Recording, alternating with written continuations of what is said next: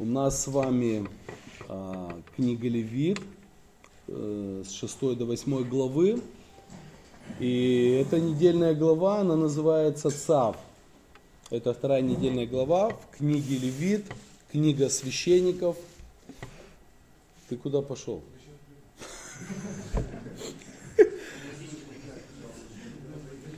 Возьмешь мне водички, Жень, заодно? Вот. И знаете, интересно, что если первая недельная глава Вайкра, а, если кто захочет принести жертву, да, возвал Бог к Аврааму, если кто захочет принести жертву.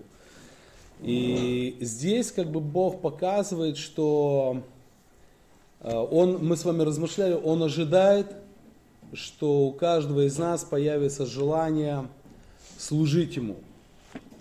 А вот вторая глава Цав, прикажи. Вот есть такой момент в жизни, когда, э, знаете, как э, человеку, ну, в каких-то моментах жизни человеку нужно приказать, чтобы он что-то сделал. Это не говорит о том, что его не любят или его не уважают, а наоборот, это как раз проявление заботы каждому из нас, э, допустим, наши родители, они ну, что-то заставляли нас делать для нашего блага. Для нашего блага что-то заставляли нас делать, да, давайте скажем таким словом, приказывали. И вот эти первые две недельные главы, они показывают, что желание Бога, чтобы мы вошли в Его присутствие – в присутствии счастья, в присутствии радости, потому что там, где Бог, там э, устройство, там радость, там мир, там покой, там все хорошо. Там откровение Божье, там мудрость по жизни дается человеку Богом. Но для этого человек что-то должен сделать, потому что между нами и Богом есть препятствия. И это препятствие не Бог построил, это препятствие мы с вами построили. И если нарисовать, допустим, такую картиночку, вот это, ну, да, так, если взять, сказать, дом Бога, да, его место присутствия. И Бог приглашает нас вот в этот дом, потому что здесь счастье, радость, мир. Короче, все, все, все прекрасно, все, к чему мы с вами стремимся. Вот это каждый из нас, это человек. И, знаете, вот душа наша, ну, спасибо, Валек, попросил одного, принес другой. Я же не шутил. Вот. И душа наша, она очень сильно стремится к Богу, потому что стремится к любви, но, знаете, с одной стороны мы стремимся к Богу, а с другой стороны нам страшно идти к Богу. Почему? Потому что э, человек чувствует за собой какую-то вину. И единственная преграда, которая мешает человеку прийти к Богу, прийти к Богу, это наш грех. Это наш грех, да, или давайте скажем, вот плоть. Грех. То есть наша греховная натура, она нам не дает вот этой возможности войти в мир и счастье и радость. Почему? Потому что вот эта плотяра со всеми своими желаниями, которые только у нее возникают, она против души. И нам кажется, что вроде бы, ну это же я хочу. Нет, это твоя похоть хочет, а ты с ней соглашаешься, это твой разум с ней соглашается. Но твоя душа, она хочет божественного счастья, мира и покоя. Это мечта любой семьи, это мечта любого человека, это мечта любого человека, который идет на работу, который строит бизнес. То есть это мечта любого человека. Эта душа к этому тянется, так Бог сотворил. Но наша плотяра, она стоит вот этой вот преградой, вот этой стеной и не дает приблизиться человеку, не дает возможности войти в этот мир. Что бы ты на этой стороне не предпринимал, что бы ты ни делал, кому бы ты ни ходил, что бы ты ни употреблял, ты никогда не достигнешь вот того, что тебе Бог дает. Потому что всегда возникает вопрос, слушай, почему человек начал употреблять? Потому что человеку хотелось какого-то счастья, какого-то, э, какой-то радости. Человеку хотелось э, ну, чего-то нового, какой-то приятности. Но когда твой разум, когда, когда душа обманута, находится вот в этом состоянии рабства, то разум не, э, ты не можешь оказаться здесь, разум начинает искать на этой стороне. И вот на этой стороне все, что разум находит, все, что наша плотяра нам дает, это все, что нас приближает к смерти. Это все, что делает человека несчастным. И когда Бог приглашает, вот эта вот книга Вайкра, да, или книга Левит, когда Всевышний говорит, возвал к Моисею говорит, войди ко мне, если кто хочет войти вот в это счастье, в эту радость, быть посвященным мне, чтобы раствориться со всем тем, что принадлежит мне, пусть он сделает это, это и это. И сегодня я с вами хочу больше говорить о жертве за грех. Потому что вот эту преграду, вот эту преграду, которая есть наша плоть, наш грех – ты не можешь решить никаким путем, ни через какого специалиста. Я не хочу принизить никаких специалистов в этом мире, но никакой психолог, никакой психиатр, никакой вообще другой человек, он не может помочь вот этой израненной, измученной душе обрести вот это счастье, которое, которое дает Господь. Это стена, она не разрушается людьми. Нету возможности у человека разрушить эту преграду.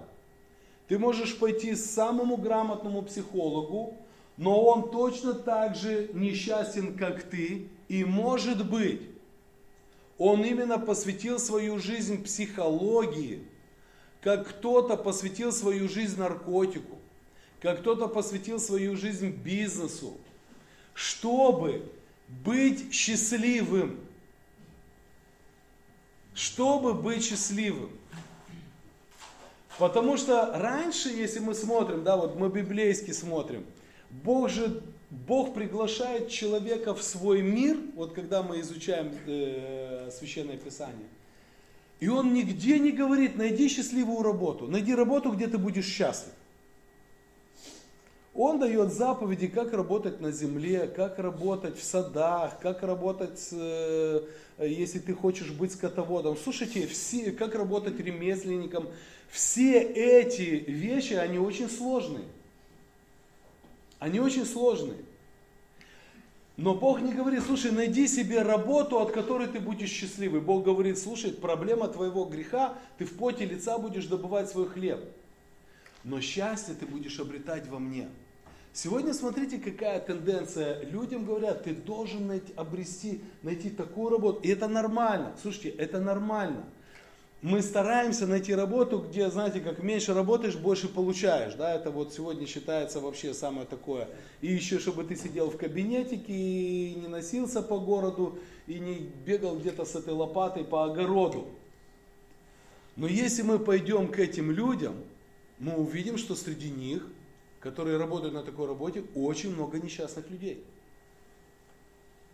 Поэтому, когда ты обращаешься к психологу, крутому психологу, он, может быть, стал крутым психологом, потому что он, он в этом хочет найти счастье для себя. К нему приходят люди. А знаете, когда люди приходят к тебе, то ты получаешь какой-то элемент счастья, удовлетворения, да, почему? Потому что ты нужен оказался. Мы все хотим быть нужными. И вот когда ты нужный, это, это классно. Так вот, как эту проблему человеку решить? И вот Бог в этих первых двух недельных главах, Он об этом говорит.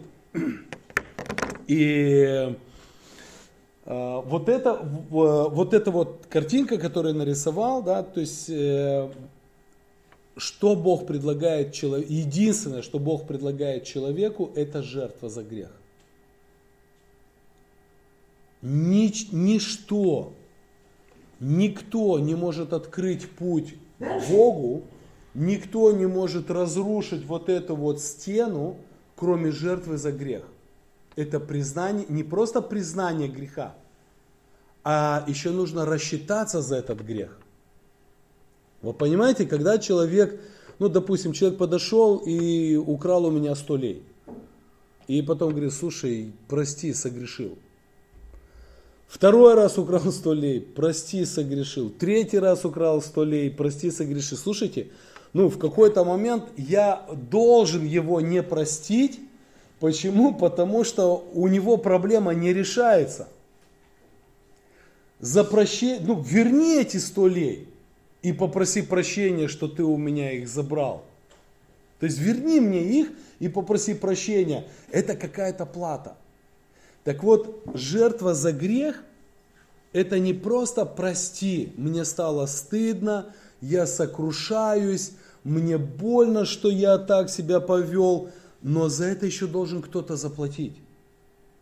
За это кто-то должен заплатить. И смотрите, какая есть опасность э, со стороны иногда ребят.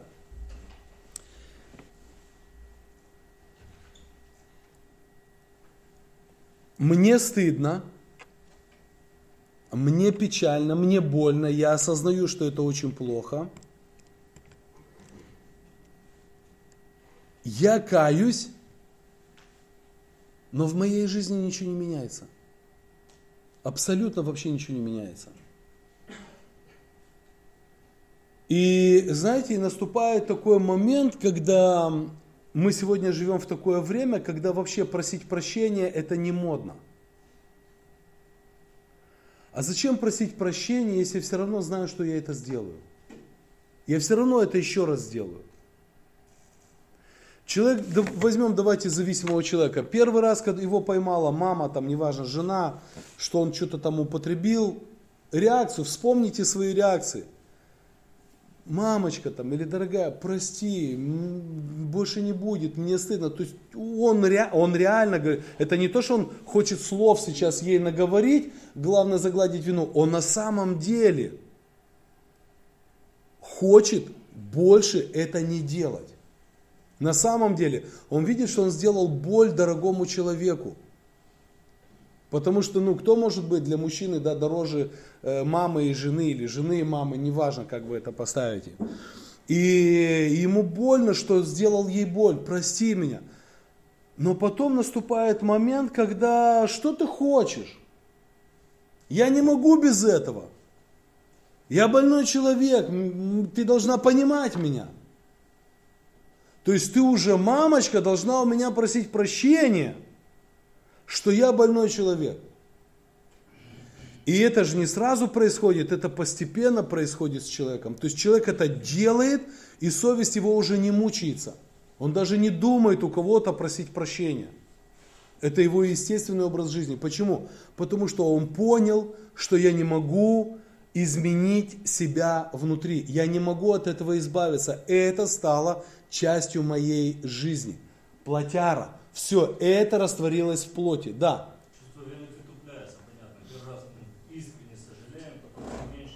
Потом, Но да. Вот между вот первым, да, и вот последним, как ты сказал, что потом уже все виноваты. Да. Что-то тоже происходит, что-то стоит. По, от, э, повторение. Одно и то же повторение. повторение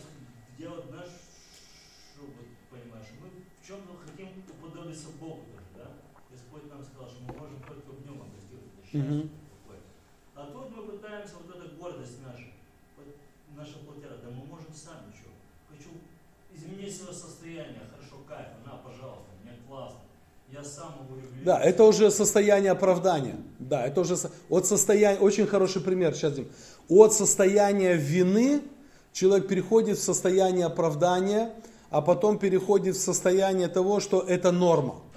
Это норма, и поэтому не трогайте меня. Да, Дим. И еще тоже вот э, по поводу того, что прощение не модно, начинаются тоже такие вообще вещи, слышал. Да что ты постоянно изменяешься? Да не надо вообще изменяться, да не надо это вот. А Господь нам говорит, вообще, когда стоите на молитве, прощайте. То есть, если я начинаю молиться, вообще открывать рот просто Господу, что как говорится, я должен научиться и прощать, и просить прощения. Сто процентов, да, Тимофей? Порой бывает, доходит до того, что мы просьбу за прощение, за извинение считаем для себя унижением.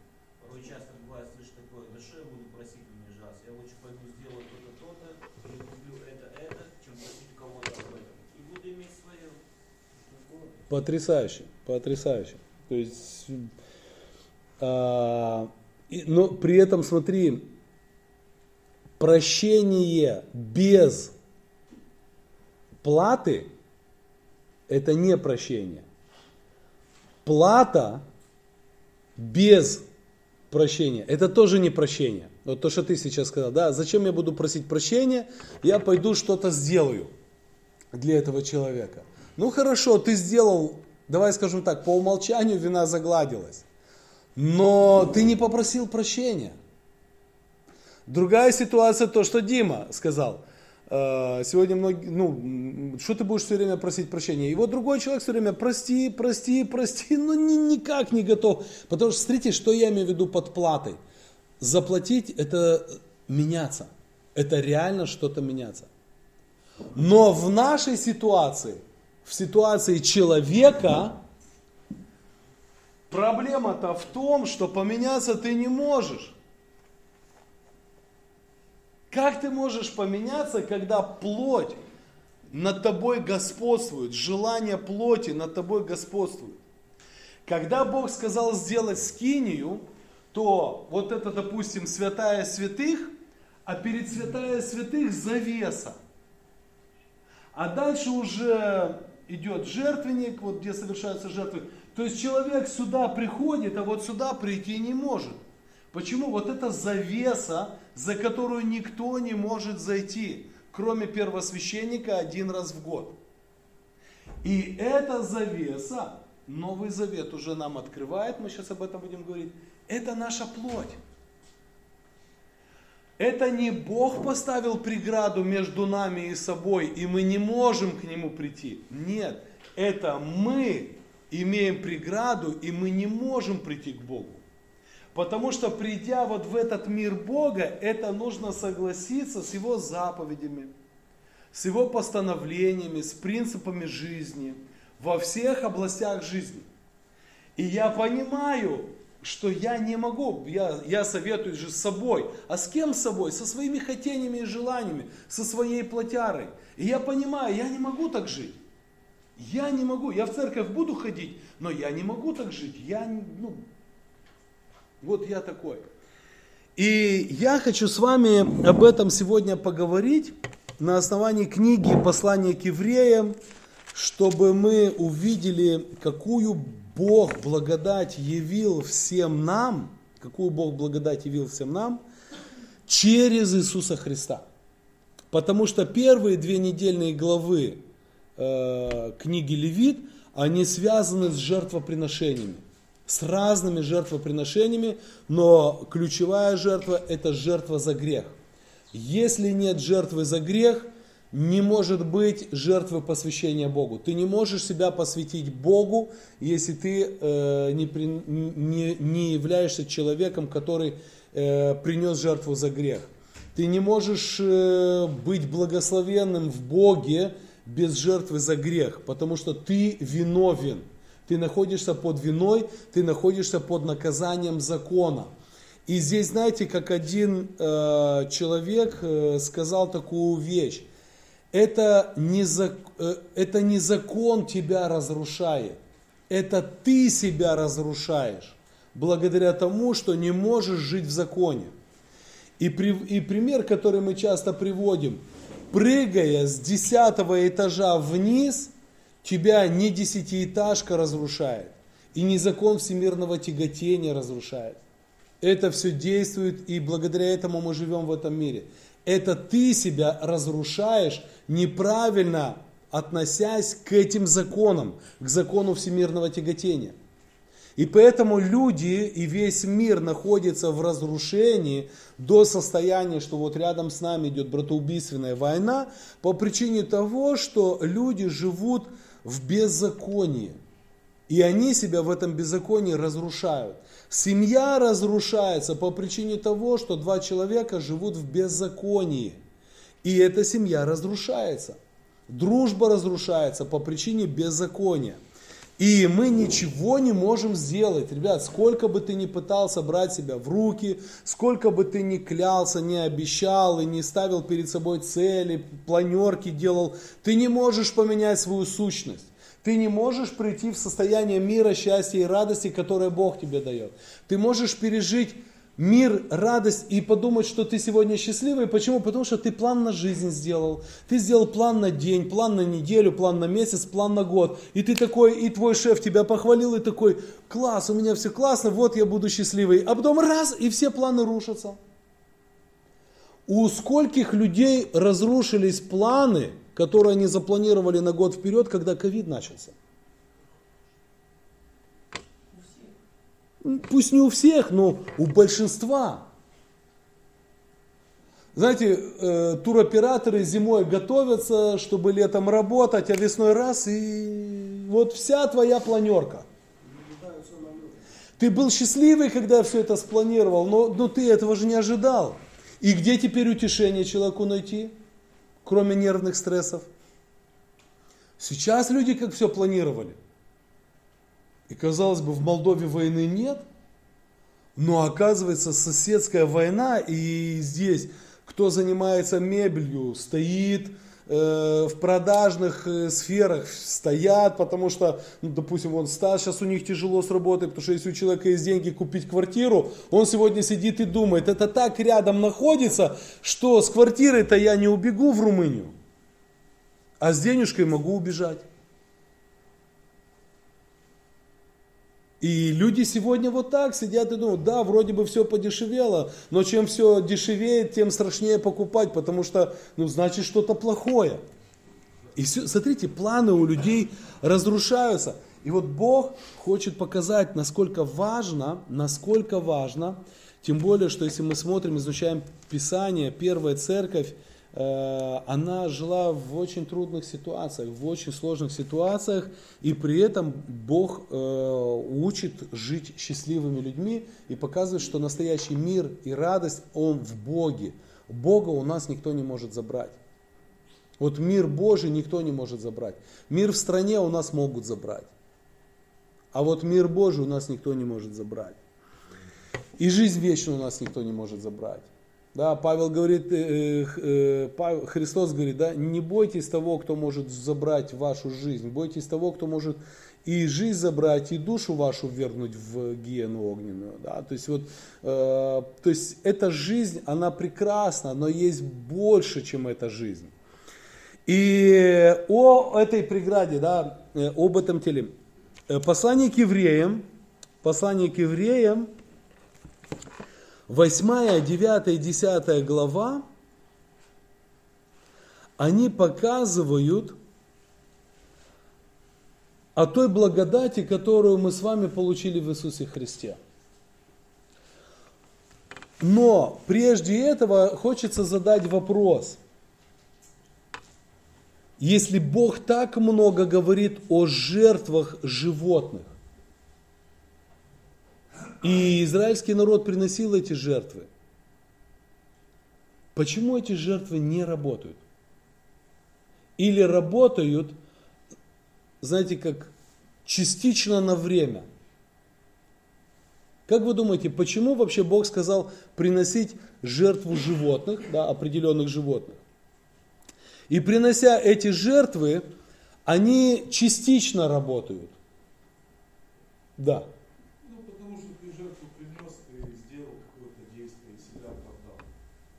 И перестал дальше поступать. То есть ты живешь без покаяния истинного и в оправдании своих собственных поступков. Угу. Тех или иных. Угу. И еще, да. Пример такой написать да? Ты где-то накосячил что-то там, ну, дети, разбил стекло или что-то забрал, украл в школе, да?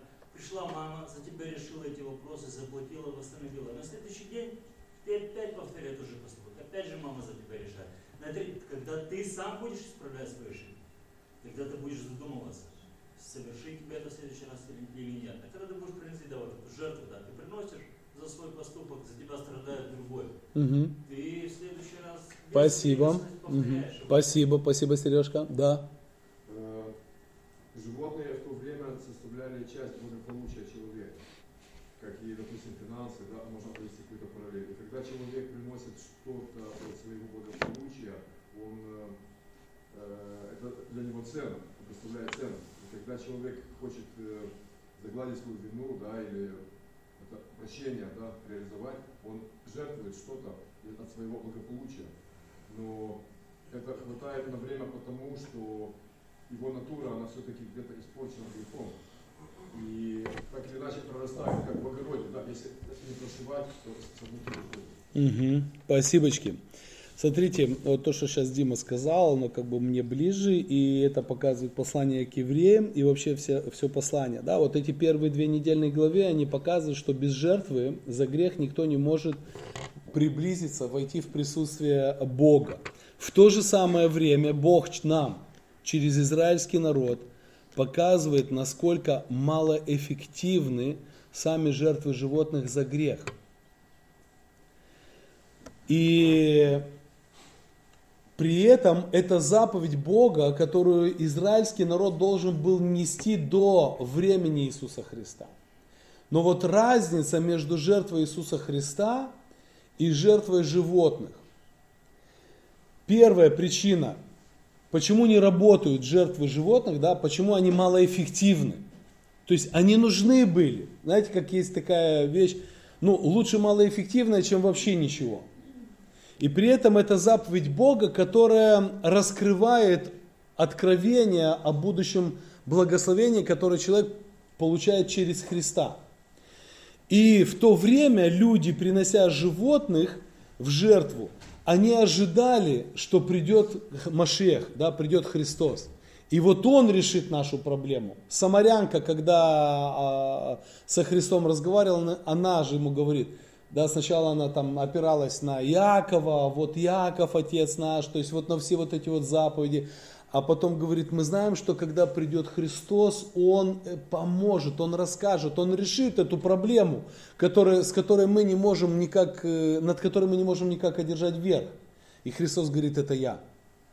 И ее вера в Него решила проблему ее жизни. А произошло внутренние изменения, да, вот то, что Дима сказал, внутренние изменения. При этом Христос еще не был распят.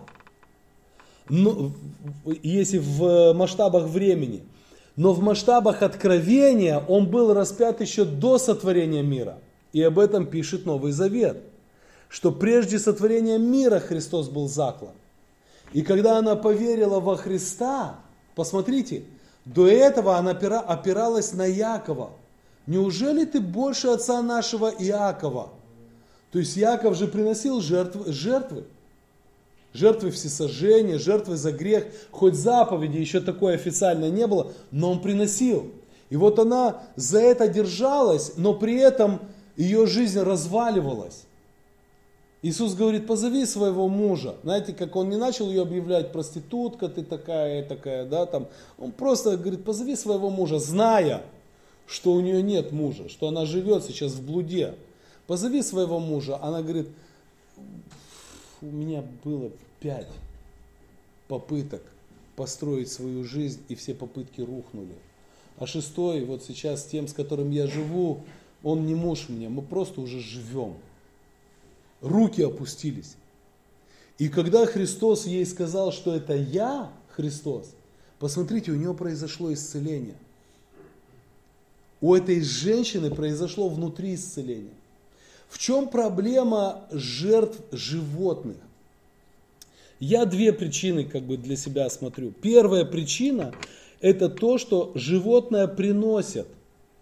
Оно само туда не приходит, оно не может иметь желание прийти или не прийти. Его приносят, и оно даже не знает, что ее туда тащит. Вторая причина – это то, что животные без греха.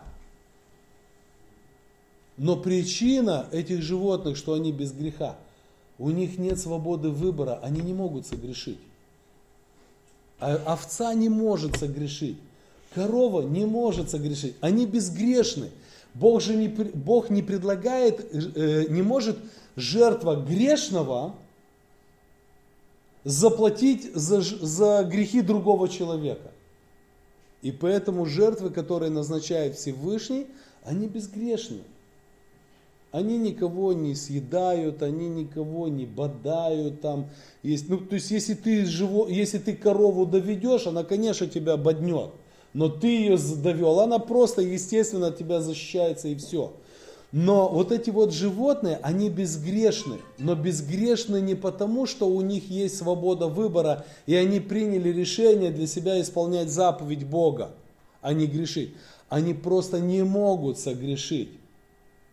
Они просто не могут согрешить. И через это, знаете, такой некий для людей намек, что человек с момента своего грехопадения опустился на уровень ниже животного мира. То есть мы стали частью животного мира в наших грехах. И поэтому, когда люди, ну там какие-то ученые говорят, что да, там мы просто другой вид животных. Слушайте, по большому счету, вследствие того, что человек согрешил, они правы. Они правы. Есть животные, жертва которых может за нас даже заплатить. Но в чем проблема этой жертвы? Итак, смотрите, послание к евреям 9 глава. Первый завет, первый завет. И здесь вот, кстати, такой момент, когда ну, э, есть Ветхий Завет, есть Новый Завет. Вот есть Первый Завет и есть Второй Завет. И здесь очень важно для нас понимать, что э, под заветом идут не заповеди морали – а под заветом идут жертвоприношения. Потому что когда сегодня говорят, что в Библии же в Новом Завете написано, что нет нужды уже в Старом Завете. И люди считают Старый Завет это заповеди. Старый Завет это завет жертвоприношений.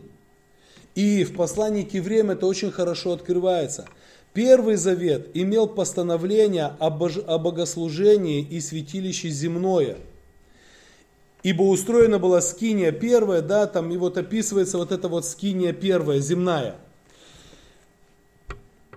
И в восьмом стихе написано, Дух Святой показывает через эту скинию, что еще не открыт путь во святилище, доколе стоит прежняя скиния. Скиния, куда приносятся жертвы животных. Она, эта скиния, земная скиния, вот то, что мы рисовали, завеса, святая святых, она есть образ настоящего времени, а он пишет на тот момент евреям, она есть образ настоящего времени, в которое приносятся дары и жертвы, не могущие сделать в совести совершенными приносящего вот эти вот жертвы за грех, которые приносили люди, они не могут, вот как Дима сказал, они не могут тебя поменять внутри. Они, они никак не могут тебя поменять внутри. И, и которые с яствами, и с питьем, и различными омовениями и обрядами, относящимися до плоти, к плоти, установлены были только до время до времени исправления. До времени исправления. Но Христос, и вот это вот но, то есть это совсем другое. Это не то же самое, это абсолютно другое. Но Христос, первосвященник будущих благ, придя с большую и совершеннейшую скинию, нерукотворную, то есть не такового устроения – и не с кровью козлов и тельцов, но со своей кровью. Однажды вошел во святилище и приобрел вечное искупление. Для кого? Для нас. Ибо если кровь тельцов, смотрите, что делала кровь тельцов. Ведь Бог же пригласил, говорит, если кто хочет прийти в мое присутствие, вот какие жертвы есть. Ибо если кровь тельцов и козлов и пепел телицы через окропление освещает оскверненных, чтобы чисто было тело. Обратите внимание, эти жертвы, эти жертвы, они человека очищают внешне. И поэтому он может войти в эту земную скинию. То кольми паче кровь Христа, который Духом Святым принес себя непорочного Богу, очистит совесть нашу от мертвых дел для служения Богу живому истинному. Смотрите, кровь животных очищает тело. Но это знаете, вот как прообраз тела. Вот почему мы каждый день должны мыться? Потому что ты помылся, и ты все равно потеешь. Ты все равно пачкаешься. Такого не может быть, чтобы человек помылся и больше не, не пачкался. Так вот, кровь животных, они позволяли человеку приходить в присутствие Бога, но мы сейчас дальше увидим, о чем они ему напоминали. Они позволяли человеку присутств... прийти в присутствие Бога, но побыть в присутствии Бога, это не говорит о том, что они могли поменять свою жизнь. Человек уходил и обнаруживал, что он не может победить свою натуру. И апостол Павел в послании к римлянам в 7 главе, он об этом очень хорошо говорит. Он говорит, слушайте, я несчастный человек. У меня внутри побуждения добрые есть, а, а сделать я не могу. То есть я не могу, я хочу поменять себя внутри, но я не могу это сделать. Почему? Потому что я нахожусь под властью греха, который живет внутри меня. И когда он воскликнул, бедный человек, кто меня избавит от вот этого тела греховного, кто меня избавит от того, чтобы это тело на меня давило и заставляло грешить, Боже, благодарю Господа моего Иисуса Христа. Через Него теперь я стал совсем другим человеком.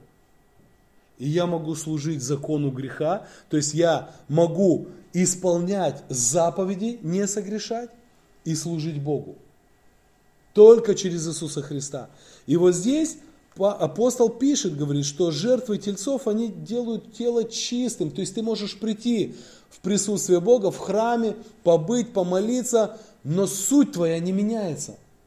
И поэтому, когда мы читаем историю Израиля, историю Иудеи, мы обнаруживаем, что, знаете, друзья, мы даже обнаруживаем такие вещи, где, я сейчас не помню, но у одного из пророков, по-моему, Иеремия, он говорит, посмотрите на соседние народы. Это язычники. Их идолы не являются богами. Это просто мертвые... Дай ему. Да. Их идолы, их идолы не являются богами. Но посмотрите, как эти народы верны своим идолам, которые, которые им передали их отцы. Это просто деревяшки, мертвые деревяшки, статуэтки каменные. Они мертвы, они не являются богами, но эти народы верны им. А вы, и обратите внимание, израильскому народу обращается.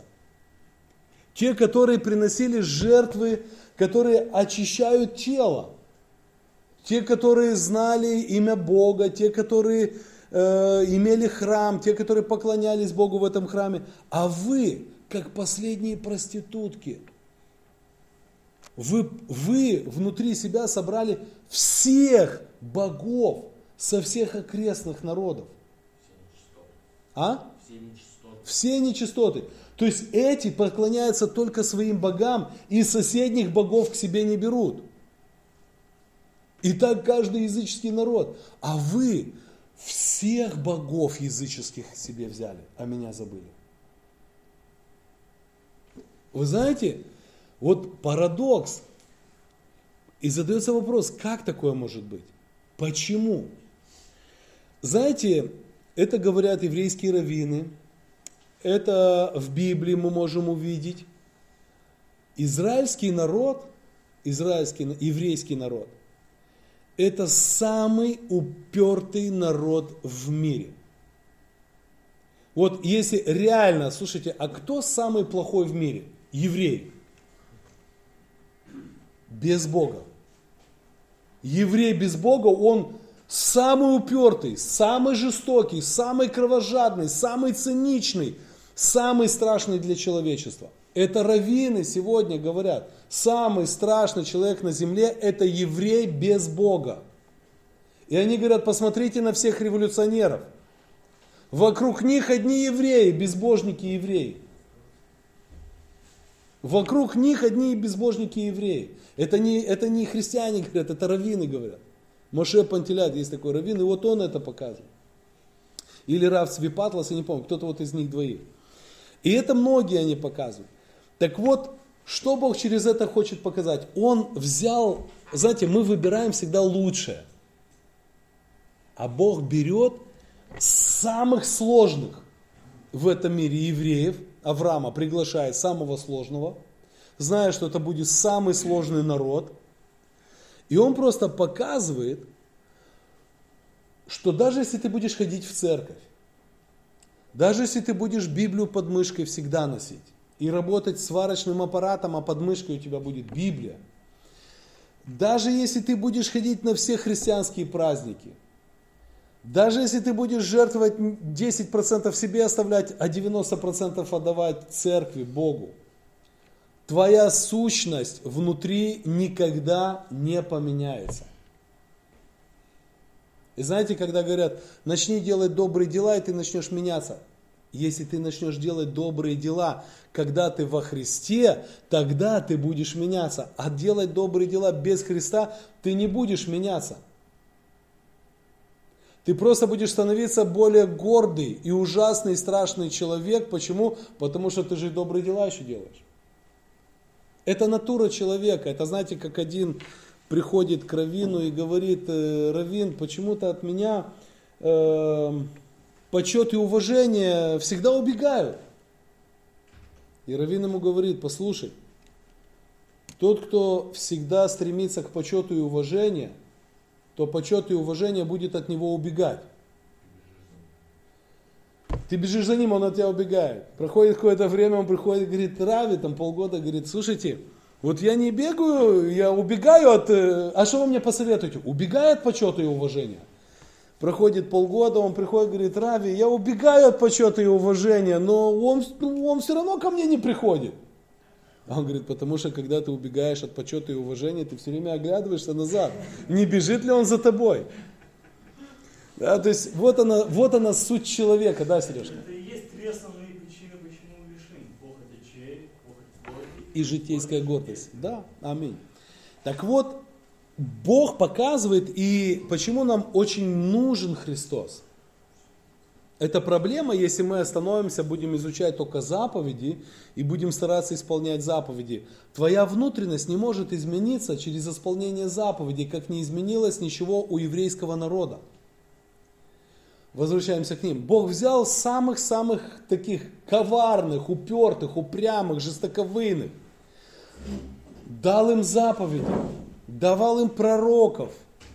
Его присутствие было с ними. И то, что делали они, не делал ни один народ. И когда пришел уже сам Господь к ним, они его взяли еще и распяли. Ну, это должно было, это наши грехи. Вот.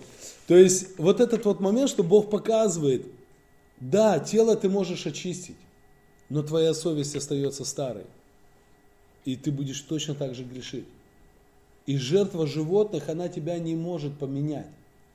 Но когда написано кровь Христа, который Духом Святым принес себя, смотрите, мы его не приносили, это Он принес себя – мы стояли снизу и кричали, если он Сын Божий, то пусть сойдет с креста. А он мог просто сказать, послать одного ангела, и он бы нас всех уничтожил. Но он принял для себя решение совершить эту жертву ради нас. И она очищает совесть нашу от мертвых дел. Что такое мертвые дела? Это вот они, дела плоти. Вот здесь можно каждую стрелку определять дела плоти. Да, они в, в послании Галатам в, э, в пятой главе описываются, там их целая куча. Да, вот они, дела плоти. И вот это есть мертвые дела. И вот власть этих мертвых дел, вот там, прелюбодеяние, воровство, пьянство, гордыня, там их перечисляется, перечисляется. То есть это мертвые дела, их никто не может, ты просто не можешь от них избавиться. Так вот, через веру во Христа они просто лишаются всякой власти. Это разрушается, вот эта плотяра разрушается, и у нас происходит изменение. От мертвых дел, смотрите, для чего? Для служения Богу живому и истинному. То есть, теперь я это делаю не для того, чтобы мне спастись и мне поменяться, а я это делаю, потому что я спасен, потому что Бог меня поменял. Вы понимаете, одни и те же действия, но разный мотив. Один делает, чтобы спастись, а другой то же самое делает, потому что спасен. И первому Бог говорит, что бы ты ни делал, ты не спасешься. А второму, а второй, он спасен. Он спасен.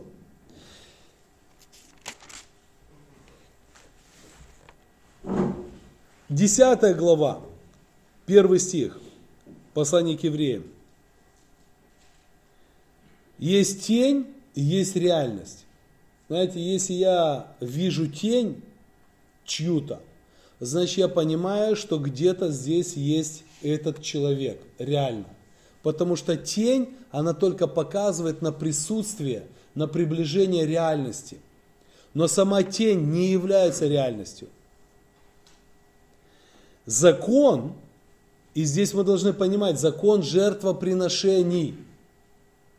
Закон, имея тень будущих благ. То есть закон жертвоприношений – это тень, которая говорит, вот эти вот животные, которые приносили жертву, это тень, которая говорила и напоминала о будущем благе. А что такое будущее благо? Это изменение тебя изнутри. Закон, имея, имея тень будущих благ, а не самой образ вещей, одними и теми же жертвами. Жертвы нельзя было менять. Все, ты не мог принять, давай, может, волка принесут, а? Нет, свинью. Нет, все, установлены. И знаете, как есть такой, такая фраза, слушай, если сто раз будешь делать добро, ты просто не сможешь не делать добро, ты не сможешь жить без того, чтобы делать добро. Уверяю вас, может, потому что добро недобро сделанное не есть добро, один монах сказал. Ты уже не сможешь не делать добро, по той причине, что все будут говорить, какой ты классный человек, какой ты классный человек. То есть будешь свою гордыню питать этими делами. А это уже не добро. Так вот, закон имея тень будущих благ, а не самый образ вещей, одними и теми же жертвами, одними и теми же жертвами, каждый год, постоянно приносимыми, смотрите, ой, если, а если я буду 40 лет подряд приносить жертвы, я лучше стану? У меня же уверенность, если я буду 40 лет подряд приносить жертвы, наверное, я стану лучше. Всевышний говорит, каждый год постоянно приносимыми никогда они тебя не смогут сделать совершенными. То, что сегодня говорят психологи, противоречит тому, что говорит Бог – И да, психолог может научить тебя быть сдержанным по отношению к своей жене. Но это не говорит о том, что у тебя внутри не, не будет ненависти по отношению к ней. Я верю, что верующий человек, человек, который измененный внутри, он может даже крикнуть на свою любовь. И она может на него крикнуть, но внутри никакой ненависти нет. Через секунду он готов за нее умереть. Через секунду. Это говорит о том, что у него внутри любовь. А здесь показывает, что вот эти вот жертвы постоянно, то есть если ты будешь постоянно делать вот это вот добрые дела, жертвы, они тебя не смогут сделать совершенным. А весь Новый Завет говорит, что Бог работает с нами, уже со спасенными, чтобы мы становились совершенными ко всякому доброму делу приготовленным. Слово Божие, ибо все Писание богодухновенно и полезно для научения, обличения исправления, да будет Божий человек совершен, ко всякому доброму делу приготовлен. Но это уже относится к тому, кто принял Христа. К тому, кто не принял Христа, он может Библию выучить наизусть, делать все, как написано в Библии, хотя это невозможно для него тоже. Но он не станет совершенным, он внутри будет злой. Он начнет судить тех, кто не делает так, как он. Он начнет осуждать тех, кто не ходит в ту церковь, в которую он ходит. Он будет осуждать тех, кто читает Библию меньше, чем он. Почему? Потому что Христа в нем нет. И когда мы говорим об этих вещах, мы должны понимать, что приняв Христа, друзья, приняв Христа, в нас совсем другое проявление. Я не имею, я не имею права, и мы об этом говорили, я не имею права определять себя, мы в понедельник об этом говорили, что я лучше кого-то, потому что я что-то делаю больше или лучше. Ни в коем случае. Моя обязанность или моя нужда жить всегда в покаянии. Мы об этом в понедельник говорили. В покаянии. Это скромность и смирение того первого дня, когда, Господи, я никто и ничто, прости меня грешного. Но если человек живет без Христа, он не может жить в покаянии. И тогда он выучил больше библейских стихов. Я лучше его. Сколько знаешь стихов? Один, а я сто. И я определил себя лучшим, чем он, по нормам этого мира. Почему? Потому что совесть моя не меняется. Суть моя не меняется. А если я поменялся в сути своей, в своей совести, и вот, э, вот это и есть совершенный взгляд, совершенное мышление, мы все цены для Бога. И если бы так смотрели все политики в мире, войны бы не было никогда ни в одной стране. Никогда ни в одной стране не было бы войны. Никогда ни в одной стране не было бы никакой провокации для того, чтобы были военные действия. То есть ничего бы этого не было. Да. Спросить, а тогда, получается, сначала э, Библии, Торы, там всегда войны были? Всегда кто-то нападал, всегда кто-то защищал? Э, из, и, да, смотри, Израиль защищал веру в Бога.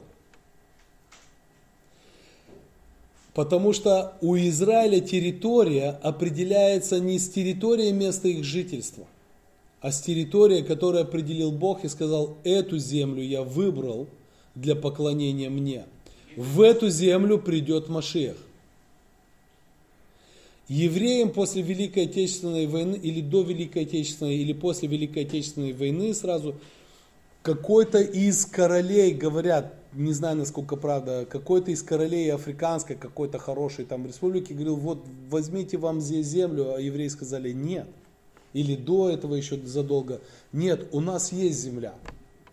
Их на той земле не было, но они говорили, у нас есть земля. Земля определяется не... Потому что вот все эти наши страны, обратите внимание, все страны в мире, территориально они всегда меняются. Есть даже карта Европы. И там смотришь вот так вот, тут, вот, вот в зависимости от того, у кого сила. Территория Израиля не меняется. Ты не можешь ее переместить туда, ниже, выше. Ты не можешь ее переместить. Почему? Это связано с поклонением Богу. Да, но они все равно были всегда настроены, что могут филистимляне. Но ты обрати одну вещь, на одну вещь внимание обрати. Это очень четко прослеживается в Священном Писании. Бог, когда мы говорим о израильском народе, мы говорим о, о человеке о человеке, об одном человеке. Я даже, это мне, когда мы были с женой в Израиле, это было очень хорошо. Ну, примерно вот э, карта Израиля, да, вот он вот, вот так вот. Примерно вот Израиль идет, да, ну что-то типа такого. И вот когда говорит, обратите внимание, это почти похоже на человека. Да, вот иногда человека так Иерусалим вот где-то вот здесь вот, да, то есть, ну, близко к области сердца. То есть вот это вот человек. Что нам Всевышний может показать, что мы можем увидеть через Израиль? Когда Израиль Это книга Судей хорошо показывает, это все цари. Когда Израиль живет в поклонении к Богу, Богу, никто из внешних на них не нападает. Когда человек... Что ты говоришь? Да, им даже платили. Мы с вами смотрели вторую книгу про Липоменон и Иосафата. То есть, когда ты живешь в Боге, что такое жить в Боге? Осознавая, что я, не я классный парень, Христос меня спас. Я сам не мог пробить эту плотяру. Но благодаря Христу я стал детем Бога. И я живу в покаянии. С глубоким уважением каждой нации, каждому человеку, к его выбору, даже если он неправильный. Я не соглашаюсь с этим выбором. Мне противен этот выбор. Я буду молиться, чтобы Бог разрушил этот неправильный выбор у этого человека. Но, когда ты живешь, Библия показывает, когда ты живешь в Боге, сигареты тебя не атаковывают. Соль тебя не атаковывает. Мы сейчас говорим не про религию, ребята, не про хождение в церковь, принадлежность деноминации и Библия под мышкой и крестик на груди и размер крестика. Не про это. Это все фонарь. Это у Израиля было, и Бог показывает, это не работает. Это не работает. Можешь ходить на все ночные молитвы. Можешь поститься больше, чем э, все пастыря вместе взятые. Это не работает. Работает только жертва Христа. Это очень четко написано в послании к евреям. Только через кровь Иисуса Христа очищается наша совесть. А если я буду много поститься, ничего не очищается. Похудеешь, потом наберешь. Но кровь Христа нас очищает. Так вот, Библия нам показывает через израильский народ, через судьбу вот этого человека, что когда Израиль живет в Боге, с Богом, грех его не атакует. Он всегда рядом, он всегда на старте. Грех, он вот здесь. Он всегда вот здесь. Он вот, вот, вот он стоит здесь, знаешь, как дико голодная собака. На границе. На границах. Во, он всегда на границах со своей армией. И там может кричать учение, э, что угодно. Это его территория греха. Но эта территория должна быть. Вот эта территория, эта территория должна быть Христа. И как только, друзья, как только в этой территории Христос становится маленький-маленький, а мое я становится большое-большое, начинается прорыв по границам. Сразу начинается. С моря, вот здесь у них море у Израиля, откуда угодно. То есть начинается, начинает прорываться. И, и Дух Святой, который вот, пусть он вот в таком маленьком состоянии, но Дух Святой, он все равно живет в нас. Почему Павел говорит, не угошайте Духа Святого? Потому что мы можем его угасить. Мы можем сделать этот большой огонь маленьким огнем. Через что? Через то, что я себя успокаиваю. Я хожу в правильную церковь, я читаю правильную Библию, я хожу на правильные группы, все. А, а вот ты плохой, а ты плохой, а ты плохой, а ты плохой, потому что ты не делаешь так, как я, ты делаешь меньше, чем я.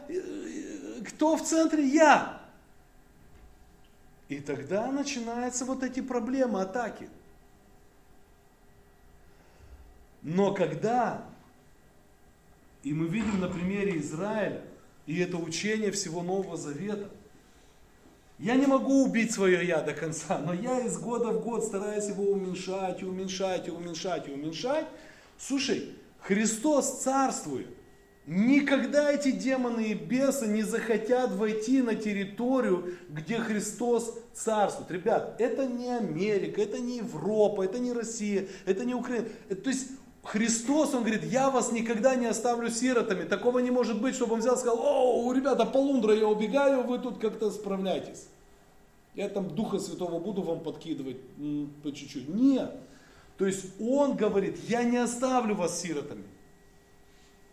Я могу от Него уйти, да, уменьшить Его, увеличить себя. Но Он, написано, не угошайте Духа Святого, это говорится о том, что не огорчайте Духа Святого, не, угошайте. Я его могу довести до маленького тления. но Он меня никогда не оставит. И вот в этом состоянии, когда вот маленький-маленький, вот, вот этот вот маленький костерчик уже остался, а здесь вот это мое большое я, так вот, когда вот эти волчары начинают, демоны и бесы нападать, моментально, у нас же по умолчанию, мы же верующие сразу что, псалмы читать начинаем. Изучать псалмы наизусть. Мы перестаем смотреть фильмы. Я же точно такой же, как каждый из нас. Мы перестаем вообще всякую ерунду лишнюю смотреть. Мы, мы поститься начинаем. Господи, прости, каемся. Переоценку делаем. Господи, я там согрешил, я там. Я, наверное, подумал о человеке. Что мы делаем? Мы уменьшаем свое я, мы возвращаем себя и возвращаем Христа. И демоны и бесы уходят. То есть это благодать. И мы видим, это было у Израиля. Особенно очень хорошо написано в книге Судей. Там у них же вот вообще, у них же вот так вот. Да. Грешу и каюсь, каюсь и грешу, грешу и каюсь, каюсь и грешу. Вот постоянно у них вот такой вот кавардак, и написано, не было царя, каждый делал, как считал правильно. То есть один говорит так, другой так, и у них то они наверху, то они внизу, то наверху, то внизу. Вот. И вот эта благодать Нового Завета, что теперь Христос не жертвы животных, а Христос живет в нас. Он изменил нашу внутреннюю сущность настолько, что даже если мы согрешаем, уменьшая его в своей жизни, демоны начинают атаку, мы их только у своих границ начинаем видеть, и мы начинаем молиться. Это Дух Святой, ребята. В завете с животных, в крови животных этого нету. Дух Святой на Израиле, на человеке, но не в человеке. Вы в, Ветхом Завете, ну в, в Торе, давайте скажем так, в Торе, в Танахе, все слова, где вы найдете в этом человеке, в, э, найдем ли мы человека, в котором был бы Дух Божий, как в Иосифе? Это сказал фараон. Он же не знает теологию на, вы, но Новый Завет – Новый Завет. Если читать внимательно Евангелие от Иоанна 13, 14, 15, 16 и 17 глава, Христос говорит, я в вас буду, я в вас. Для вас лучше, чтобы я ушел, потому что тогда я буду жить в вас. Не на вас, а в вас. А вы знаете, есть большая разница. Когда внутри тебя живет грех, а рядом с тобой Дух Святой. Преимущество того, кто внутри тебя – он руководит твоей сущностью. И как бы Дух Святой тебе не говорил, ты не можешь поменяться. Ты хочешь, но ты не можешь. Суть твоя греховная. Что сделал Христос? Он изгнал демона, бесов, в грех. Он освободил нас от греха, и Он теперь царствует. Дух Святой в нас. И Дух Святой вокруг нас. И грех нас теперь, грех не царствует в нас.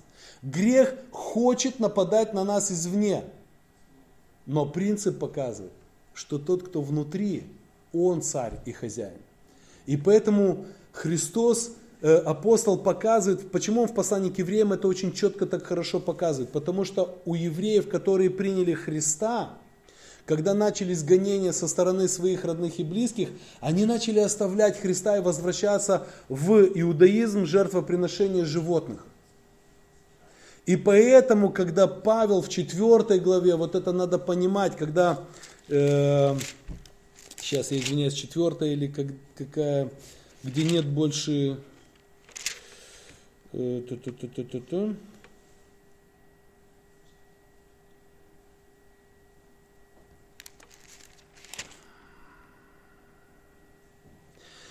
Шестая глава.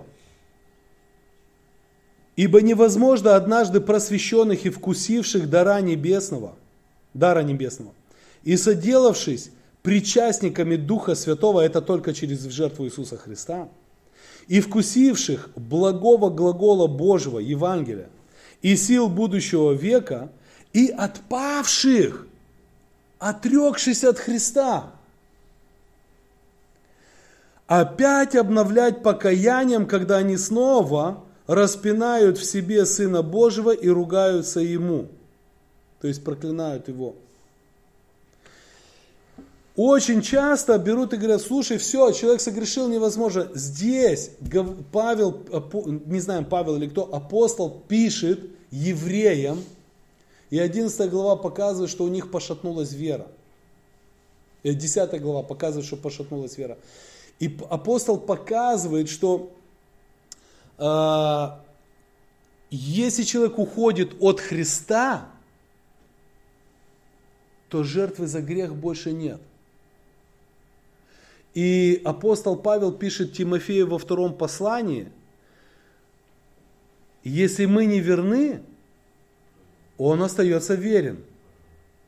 То есть я не верен его заповедям, согрешил где-то там, умышленно, неумышленно, ну, и мне стыдно, вот знаете, как это в 12 стульях, помните, это там воровал, и ему так было стыдно, там совесть его мучила, вот, когда я тащил все из этого приюта. И то есть э, мысль потерял. Он верен. Он верен. Вот. Но если мы отречемся от Него, и Он отречется от нас. Бог не может отречься от нас. Но если ты от Него отрекся, ты ушел. То есть вот это большая разница отречения и согрешения. Это очень большая разница. И вот здесь, здесь, а, когда мы, когда мы смотрим израильский народ, то мы видим, что когда ты живешь с Богом, в поклонении Богу, в служении Богу, силы тьмы, они не имеют власти над тем миром, который тебе дает Господь. У нас может дорожать газ, у нас может дорожать хлеб, может опускаться зарплата, но мир Божий, он будет нас держать.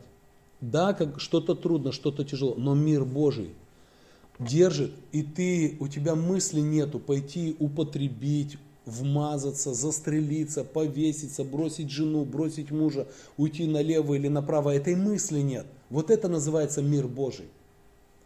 Мир Божий это не то, что там, знаете, у всех газ подорожал, а тебе все время тупо приходит счет дешевле, чем у всех. Да, там и газконтора не может понять. А, а ему газ по 120 лей за куб. А всем вот там, не знаю, почем все остальное. И ты, аллилуйя! Смотрите, что такое вера. Бог, вот Бог делает, что я за газ меньше плачу. Что произойдет в Молдове? Все придут в церковь. Причина? Газ дорогой. Никому Иисус не нужен. Газ нужен дешевый.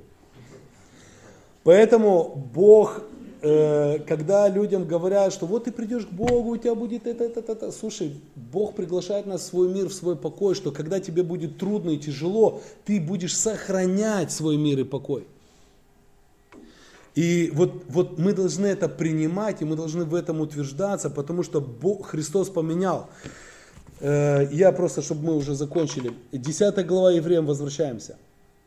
То есть никогда не может, то есть жертвы никогда не могут сделать совершенными приходящих с ними, иначе перестали бы приносить их.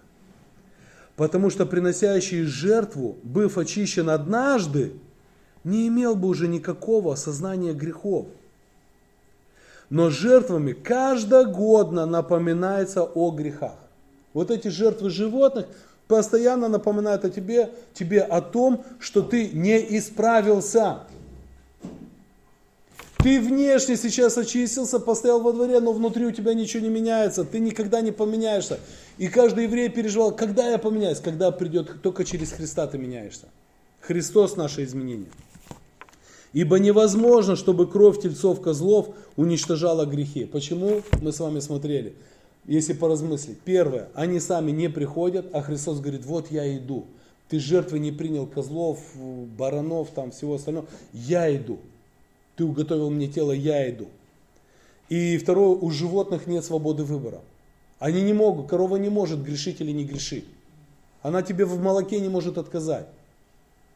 Если есть молоко, есть молоко, все. Поэтому Христос, входя в мир, говорит, жертвы и приношения ты не восхотел, но тело уготовил мне, как наше тело. Он пришел полностью как человек, оставаясь полностью Богом. У него была свобода выбора, согрешить или не согрешить. У него была свобода выбора, идти на крест или не идти. Но он сказал, Отец, не моя воля, но твоя воля. И поэтому жертва Христа, она меняет нас полностью. Внутри. Полностью внутри. И посмотрите, 11, 12, 13, 14 стих. И всякий священник ежедневно стоит в служении и многократно приносит одни и те же жертвы, которые никогда не могут истребить грехов. Он, Христос, принеся одну жертву за грехи, навсегда восел одесную Бога, ожидая затем, доколе враги его будут положены в подножие ног его, ибо он одним приношением навсегда сделал совершенными освящаемых. Здесь очень важный момент. Принимая Христа, Он меня навсегда сделал совершенным, но у меня есть обязанность освящаемых. А это уже постоянное действие. Что такое освящаемый? Это уменьшаю свое я. В течение всей своей жизни я уменьшаю свое я. И вот здесь печаль наша, ребята, что у нас получается так. Я принимаю Христа. Вот когда мы принимаем Христа, мы реально вот в момент покаяния вот такое я у нас. Даже меньше. И удивительная картина. С каждым годом мы можем обнаружить, что у человека может я расти. А Христос уменьшается. Мы просто думаем, что возрастаем во Христе, При, при этом весь Новый Завет, все учение Духа Святого показывает, что мы должны сохранять вот это маленькое-маленькое «я» и в лучшем варианте, в лучшем варианте его уменьшать, да, то есть еще меньше его делать. Вот это называется то, что мы в понедельник говорили, жить в покаянии. Потом, вот, и это называется жить в святости, и это называется жизнь освящения. И греховная оболочка у нас есть. Плотяра есть. Но Павел говорит, теперь благодаря Духу Святому я могу служить закону греха, то есть я могу не согрешать. Я могу теперь служить. Но если я невнимателен к себе, то я начинаю о себе думать много. И я никогда не видел человека в момент покаяния, чтобы он о себе много думал. И в себе этого не видел, ни в ком. Но мы обнаруживаем, что проходит время, и люди начинают о себе думать. Просто начинают о себе думать. Знаете, это печально, когда мы с пастырями сидим и думаем, слушай, а кто подойдет к этому человеку, чтобы помочь ему? То есть, ну, как бы показать ему, что так неправильно. И мы сидим и думаем, у кого хватит духа подойти ему сказать, потому что он сразу, что вы, что там, посмотрите на себя, что вы, а вот ты, а ты, а тот, а то. И ты понимаешь, что, ну, как бы, там уже столько много я и такой маленький Христос, что уже боишься, чтобы еще больше не загасить э, Духа Святого в нем. И иногда у нас есть только вариант, слушайте, ну давайте помолимся. И через кровь Христа, 10 глава, 18 и 19 стих, где прощение грехов, там не нужно приношение за них. То есть Христос раз и навсегда принес себя за нас. Итак, братья, сестры, имея дерзновение входить во святилище посредством крови Иисуса Христа, путем новым и живым. То, что мы здесь рисовали. Вот теперь, да, плоть у меня осталась, но я через Христа, через Его кровь, я теперь вхожу во святилище. Именно через кровь, да, если...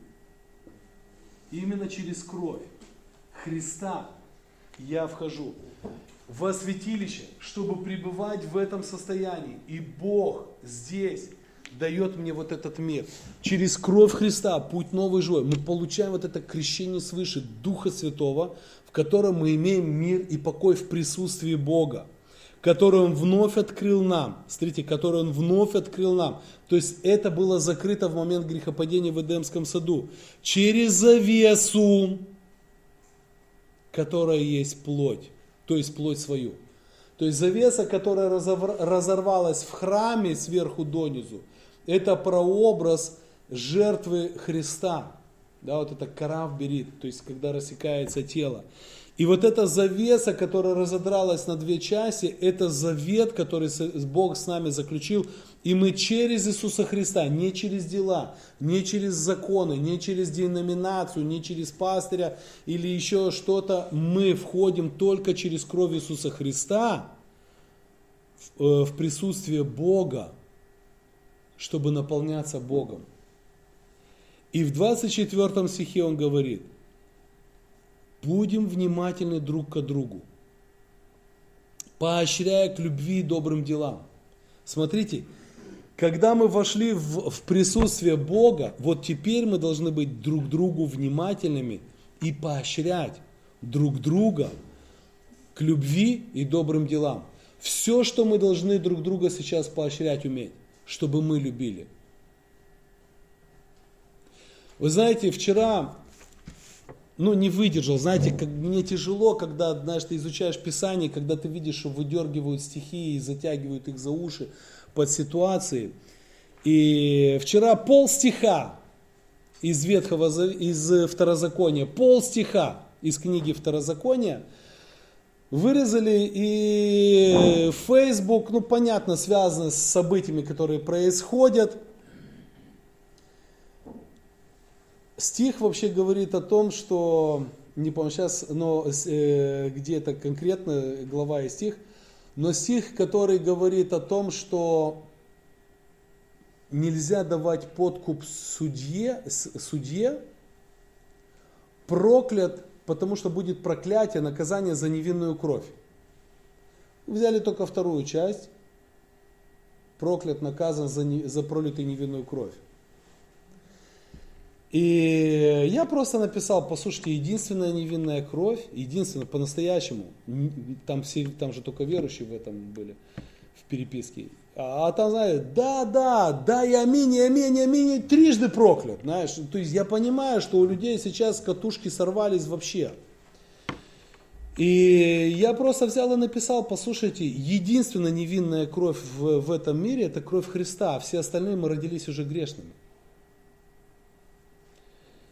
И, конечно, начали, ну, и Христос говорит, исследуйте Писание, но все свидетельствует обо мне.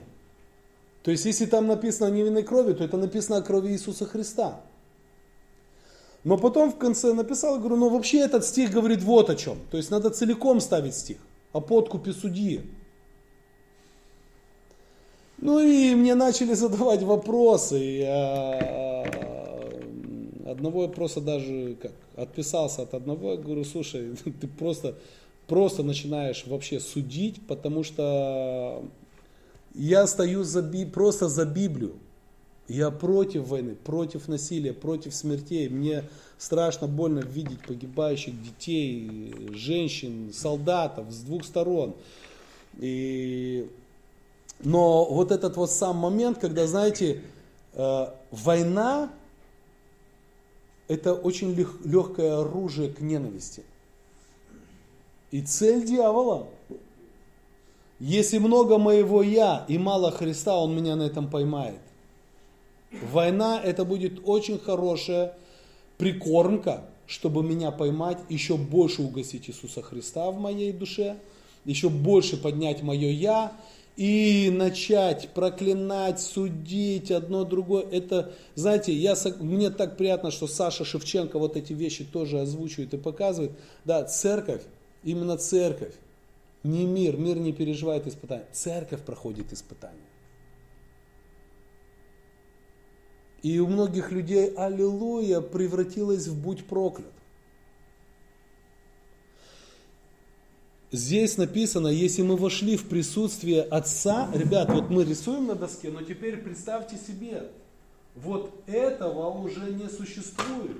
Через Иисуса Христа каждый из нас пришел сюда в присутствие Отца, где мир, счастье, радость. Это прекрасно, что у нас есть чувство, и нас охватывает печаль от того, что происходит. Э, разочарование, гнев, ненависть. Но я должен сохранять свой мир во Христе. И все, что я говорю, все, что я говорю, я должен понимать, что я говорю через кровь Иисуса Христа, находясь внутри, в святая святых, в присутствии Бога. А в присутствии Бога я захожу через кровь Иисуса Христа. То есть это напоминание мне, что я грешник. Я грешник. И в понедельник мы говорили, я здесь, в этом состоянии, должен находиться в состоянии покаяния. Я обязан молиться. Я обязан молиться за мир. Но я ничего не понимаю. Я ничего не знаю. Есть очень длинные причинно-следственные связи. Я не, я не люблю политику, но есть, знаете, такое, такая фраза причинно-следственные связи. Сейчас кто-то может обвинять, я, не, я за Россию и Украину, или за Украину и Россию. То есть, знаете, когда говорят, вот э, есть там бендеровцы, но если вы посмотрите документальный фильм о Бендере, да, вот его кровожадность, одно другое, и там есть такая фраза, он жил в 1932 году в Украине, когда был просто жесточайший голодомор.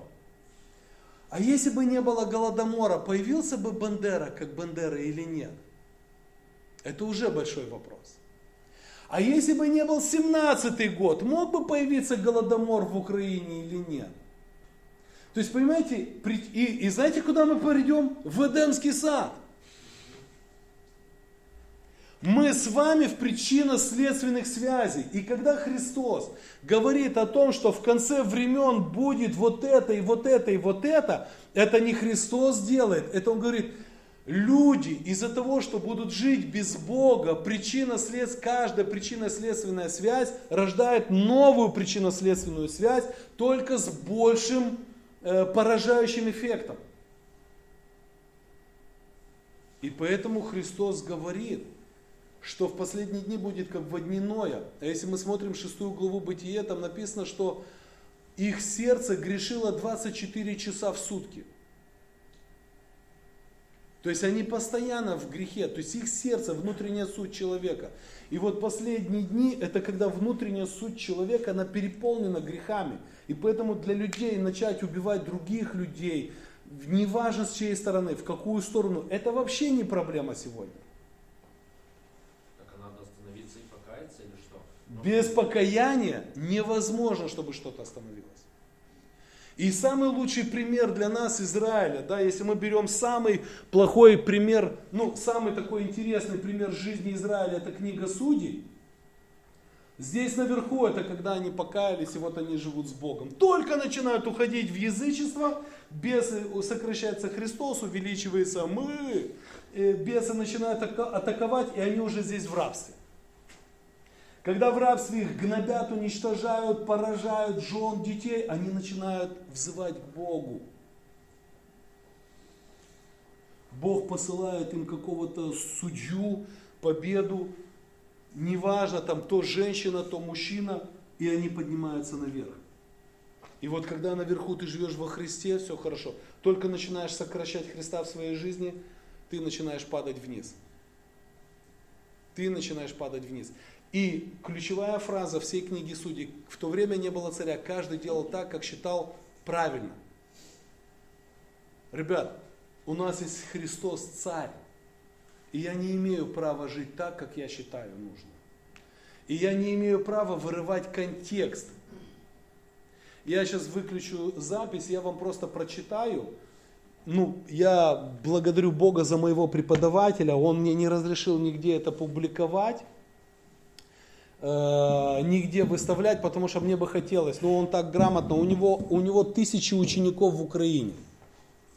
В Украине тысячи учеников. И там они сейчас переживают эти страшные моменты в жизни. И Они вопросы задают ему, как своему учителю, они пишут, и одна верующая душа написала, задала вопросы и говорит, и в конце, то есть, ну, как бы вот, знаешь, там утверждение вот этих всех слов, и в конце говорит, мне кажется, что я начала ожесточаться.